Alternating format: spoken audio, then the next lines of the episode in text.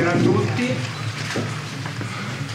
Come sapete stiamo inaugurando il ciclo di incontri tra Università di Pavia e Fondazione Giannino Bassetti intitolato alla medicina di precisione e al suo impatto sulla società. Dal punto di vista di Fondazione Bassetti questo significa i profili di responsabilità che è l'avanzata di un'innovazione dirompente come eh, la medicina di precisione propone e la possibilità di pensare politiche responsabili dell'innovazione che dialoghino con questi avanzamenti del sapere. Sono avanzamenti con i quali abbiamo necessariamente a che fare. Anche il cittadino sano, anche il cittadino che eh, non ha bisogno di attingere eh, a queste cure, eh, vive in un sistema di relazioni che con un tempo progressivamente accelerato l'avanzare del sapere muta. E eh, con queste parole che, eh, e poche altre considerazioni che per prima cosa questa sera, prima sera di un ciclo di cinque incontri, eh, introdurrò la firma della convenzione tra eh, l'Università di Pavia e Fondazione Giannino Bassetti eh, per la quale ringraziamo naturalmente il rettore Rugge Giampaolo Azzoni e per cui è qui eh, il presidente Bassetti, eh, le ultime considerazioni introduttive che voglio fare sono proprio sulla scia di quanto abbiamo appena detto. Eh, Giampaolo Azzoni eh, ha scritto eh, alcuni anni fa eh, in un post che è ancora sul sito di Fondazione Giannino Bassetti che il problema del rapporto fra l'innovazione e la responsabilità si pone oggi in forma nuova. La riflessione sulla responsabilità non è nuova, eh, origina dal pensiero giuridico prevalentemente, ha avuto tante tappe eh, rilevanti sulle quali si sono cimentati pensatori eh, importanti. Quello che oggi cambia ed è qualcosa di eh, collegato all'età della globalizzazione è che oggi il tempo è una successione continua di discontinuità e questa successione continua di discontinuità tende a spiazzarci, non siamo in grado di controllare fenomeni di innovazione dei quali in alcuni momenti beneficiamo e, alcuni, e dei quali in alcuni momenti abbiamo paura, e però abbiamo bisogno tanto più di pensarli. Questo per noi significa responsabilità nell'innovazione. Per pensare i processi di innovazione, i loro profili di responsabilità serve confrontarsi con chi possiede il sapere al suo più alto livello, o almeno lo cerca al più alto livello. È quindi importantissimo per noi dialogare questa sera e da qui in avanti con una convenzione che firmiamo, che durerà almeno tre anni, speriamo che duri anche oltre, con l'Università eh, di Pavia, una delle istituzioni del sapere eh, evidentemente più importanti e con una più lunga storia, sicuramente in Italia. Eh, per cui Presidente Bassetti, Rettore Rugge, grazie della firma che solennizziamo qui, dato che siete sotto lo sguardo delle telecamere, e poi cominciamo introducendo i nostri relatori. Grazie. Allora, io ti do la mia da firmare. Sì, e io ti do la mia. Sì. Dunque questa, aspetta che è attaccata. Benissimo.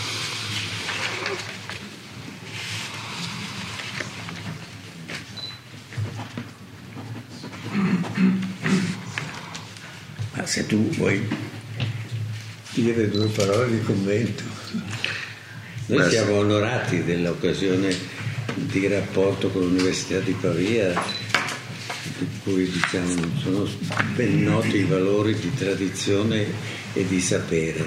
Quindi convinti come siamo di una cosa di cui io sono personalmente convinto, che oggi il potere è subalterno al sapere mentre a partire dal Genesi si pensava che il potere avesse al suo servizio il sapere, cioè ha vinto il serpente secondo me.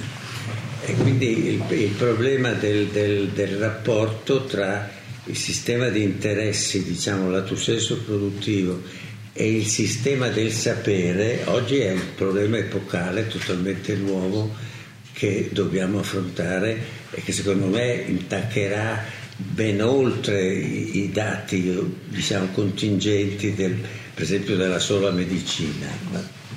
secondo me la medicina di precisione riorganizzerà gran parte della società, basta pensare al welfare, ma non solo al welfare, credo proprio alla concezione della, dell'organizzazione dei valori della nostra società.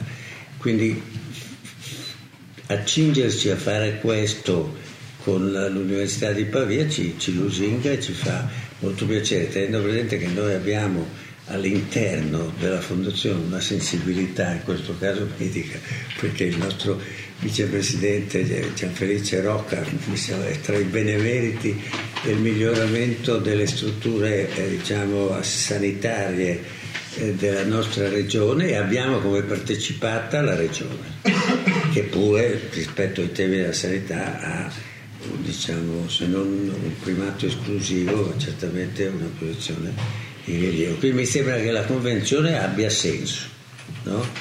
che le prospettive siano interessanti, che gli, gli interlocutori del, del, vostro lettore sia un vecchio amico, quando facciamo le battaglie regionaliste, quindi mi sembra che ci sono tutte le condizioni per tre anni di soddisfazione. Grazie. Grazie molte, eh, anch'io penso che ci siano tutte queste condizioni, anch'io sono onorato di questa partnership, l'Università di Pavia è onorata di questa partnership con una fondazione che si pone un problema cruciale per eh, il futuro mh, non solo naturalmente del nostro territorio.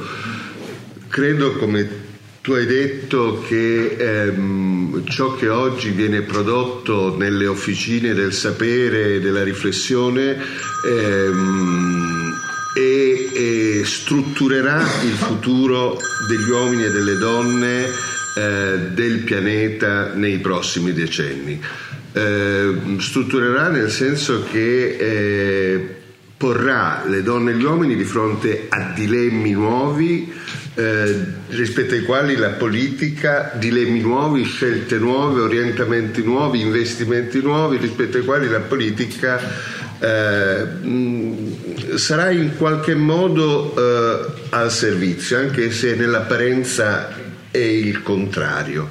Uh, allora, se questo è vero, uh, il lavoro che c'è nella collaborazione tra le università, eh, tra le fondazioni come la Fondazione Bassetti, che eh, è un centro di eh, riflessione che proprio si muove sulla, sulla, cresta dell'innovazione, credo che questa alleanza sia eh, decisiva perché, mh, mm, perché mh, eh, i, i valori, i pensamenti, i pensieri che produciamo, ripeto, struttureranno il futuro e danno alle università una responsabilità e, luoghi, e, a questi luoghi di sapere una responsabilità maggiore di quanto in passato non sia avvenuto.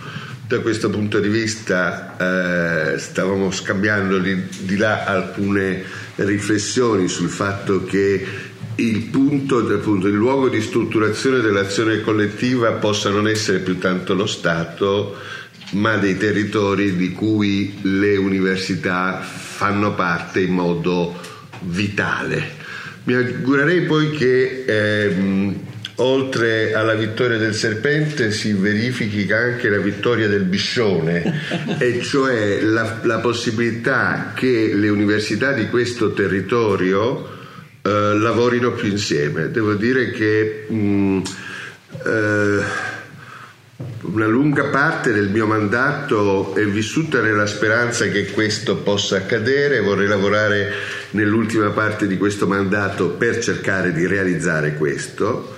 C'è una grande forza nella, nelle università lombarde, capacità di produrre sapere, innovazione e quindi anche di assumere responsabilità Mm, facciamo ancora fatica a metterla a sistema. Eh, sarebbe una bella cosa che ci riuscissimo di più con eh, risultati più importanti e ripeto, all'altezza delle responsabilità che secondo me nel prossimo nel secolo che abbiamo davanti eh, si mm, presenteranno in modo sempre più nitido. Ma adesso abbiamo un piccolo lavoro che abbiamo iniziato, un piccolo cantiere che abbiamo iniziato e, e, e dobbiamo cercare di farlo funzionare bene. Grazie, auguri. Grazie.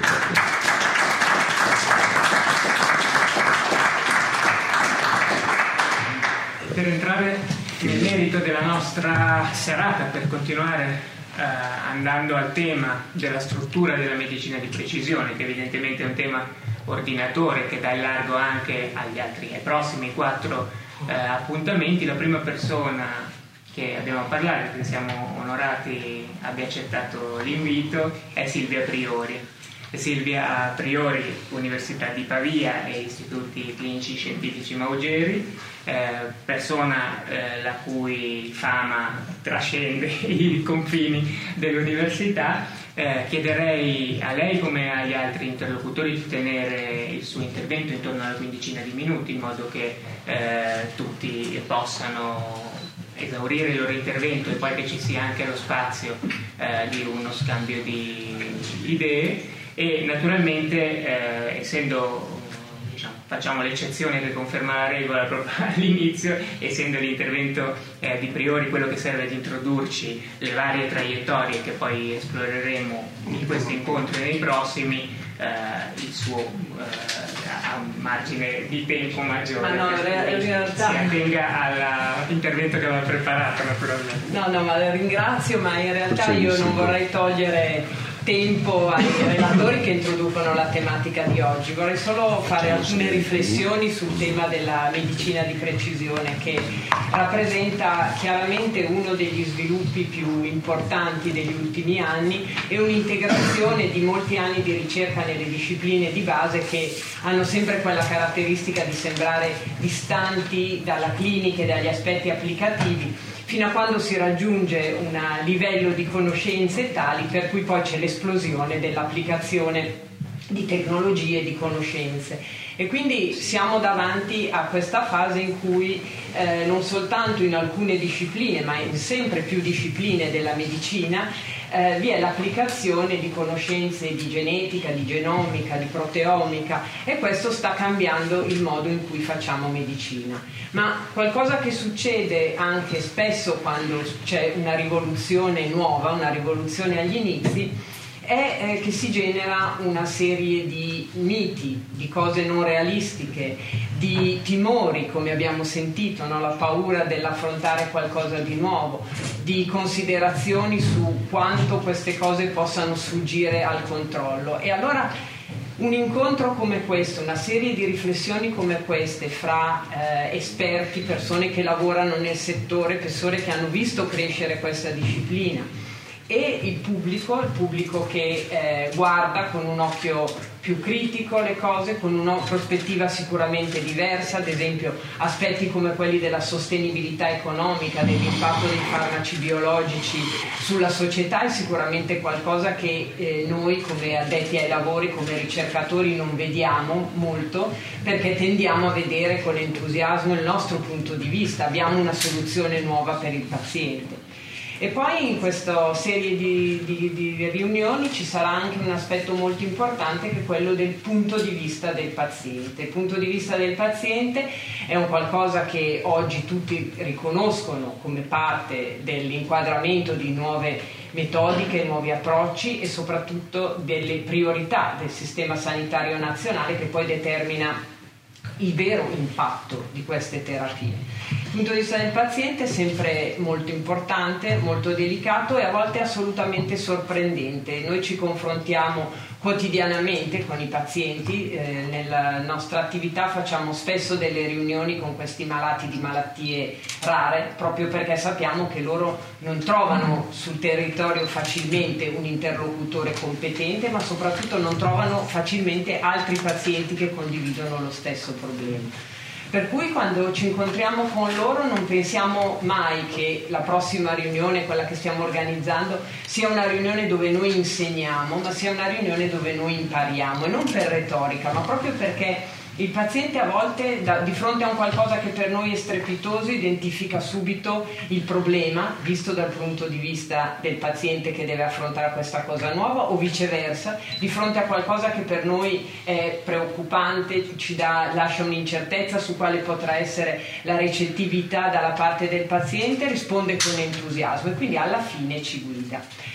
Quindi credo che questi punti, che non sono classicamente medici, che non sono quelli che più comunemente discutiamo e affrontiamo, saranno una parte estremamente importante e che arricchirà il, la riflessione. E l'altro punto è che sicuramente per tutti noi addetti ai lavori che siamo qui presenti, come succede quando incontriamo i nostri pazienti, questo non è un momento eh, in cui noi insegniamo o spieghiamo, ma è proprio un momento in cui noi abbiamo l'opportunità di vedere eh, i limiti, eh, gli aspetti ancora non chiari le sfide che abbiamo davanti tramite eh, la presenza di persone appunto che rappresentano altri punti di vista. Quindi io ringrazio ancora chi ha pensato di organizzare questo tipo di incontro, ringrazio tantissimo Paolo Azzoni che ha, è stato veramente il motore di questo sforzo per integrare qualcosa di più e non renderla solo una conferenza, ecco dove era finito,